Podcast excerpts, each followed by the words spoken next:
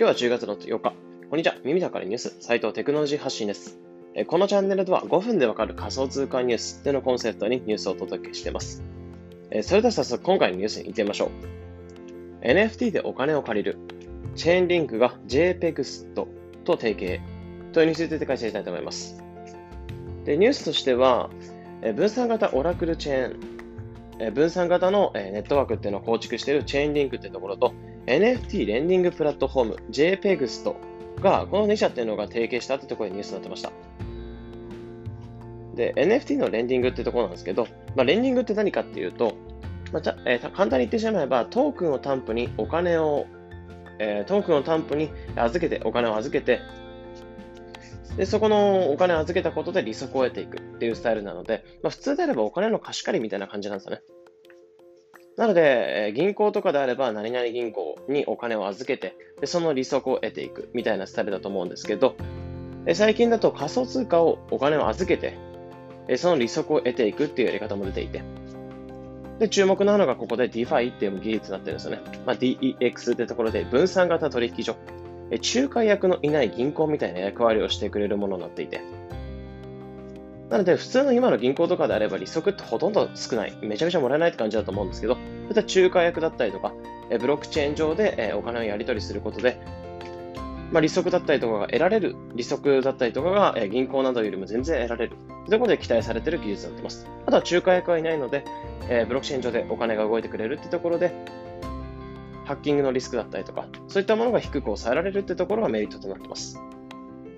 で、この NFT レンディングプラットフォームってものに関しては、NFT を預けて、そのトークンを得て、その価値の上昇を得ていくことで利息を得ていくってスタイルで。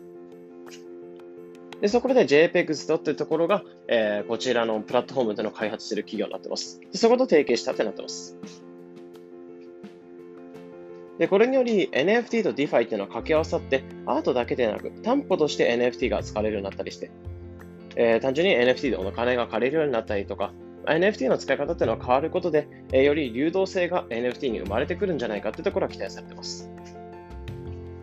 で、この2社っていうのが提携した目的としては、担保としての NFT の価格価格のばらつきをなくすためってなってます。で NFT というものは本来、同じ種類の NFT というものがあっても、一点一点価格に大きなばらつきがある感じなんですね。あとは売買されるタイミングによっても違って、例えば人気になってきた NFT というのが今後、まあ、どんどんどんどん人気になっていくと、えその価格っていうのがかなり上がってしまったりとか、まあ、当初は全然安く買えたものも数千万とか、数億とかしてしまうようなアートになってしまったりとか、っていうところで人気によってかなり価格っていうのは変わってしまうんですよね。なので NFT を担保としてお金を借りるとか、ローンしていくって結構難しい、安定性がないってとこは、えー、難点としてあるんですよね。で、そこで今回チェーンリンクと協力することで NFT としての価値、えー、価格査定のための特別な特別なシステム、えー、そのお金価格のばらつきがなくなるようなシステムっていうのを開発していくってなっていて、で、このシステムで、え時間過重平均価格っていうものを採用して、一定期間中に売買された価格、その上の価格と下の価格、高いところと低いところの平均を取って、え価格っていうのを、平均価格っていうのを出すんですよね。で、そのシステムっていうのを使ってます。え開発してます。なので、同じ NFT であっても価格のばらつきなく担保として動かすことができるようになってくるのが特徴になってます。で、まずこの提携したところで、有名なクリプトパンクス。最近だとめちゃめちゃ一番有名なクリプトパンクスを担保として受け入れ開始するそうで、まあ、今後アートブロックス、まあ、1. 点約1、6億円とかするようなものだったりだとか、あとは猿の絵、えー、ボードエイプヨーツクラブというところで、107点の NFT というのは1セットで、えー、約26円億円とかで売られているようなもの。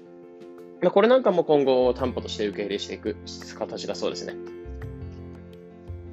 というところで今回のニュースを受けて思ったのは、今まではローン組むってなると、年収だったりとか職業だったりとか、え家族構成だったりとか、そういったのを聞かれてたと思うんですけど、まあ、今後は例えばクリプトパンクス、まあ、何千万もするものを持ってるから、えこの人信用あるなとか、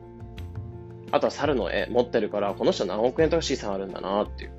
で、それぐらい買う余裕があるんだなってところを一つの信用情報としたりとか、まあ、NFT を持ってることで、その人の信用情報の一つのまあ、枠というか、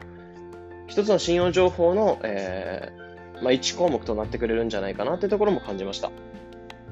まあ、今後その NFT が信用情報になってくる時代っていうのが今後どんどんどんどん来そうなんじゃないかなというところも思いました。ということで今回は NFT でお金を借りるチェーンリンクが JPEX と同型、提携とことでニュース解説しました。まあ、このような形でこのチャンネルでは仮想通貨ニュースというのを1日1個から2個深掘りしてできるだけ分かりやすくお伝えしております。日々の情報収集やトレードにお役立てください。